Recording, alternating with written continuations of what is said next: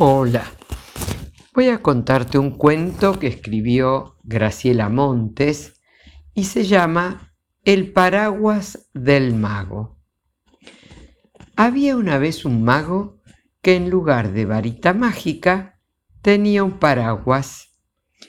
Era un paraguas rojo y verde, muy grande y muy hermoso. Queremos caramelos, decían los chicos.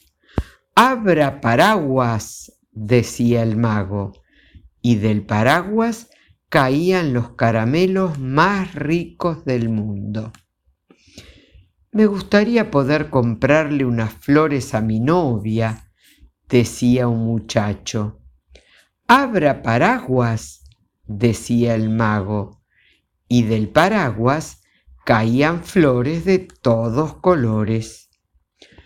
¿Cómo me gustaría tener un cachorrito? decía una nena.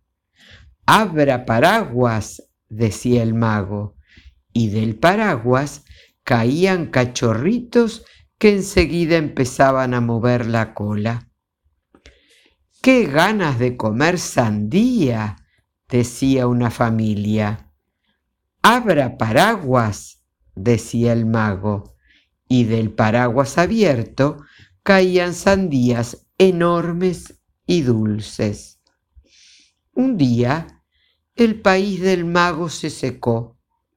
Hacía mucho calor, tanto que las flores se marchitaron y se achicharraron las sandías y los cachorritos se morían de sed.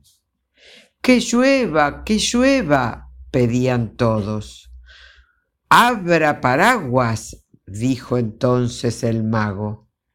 Y empezó a llover y a llover, pero debajo del paraguas. Y el mago fue por acá y por allá, lloviendo con su paraguas. Y por donde él pasaba, crecían las flores y las sandías se ponían gordas. Y los chicos decían, ¡Oh ya! ¡Un paraguas que llueve!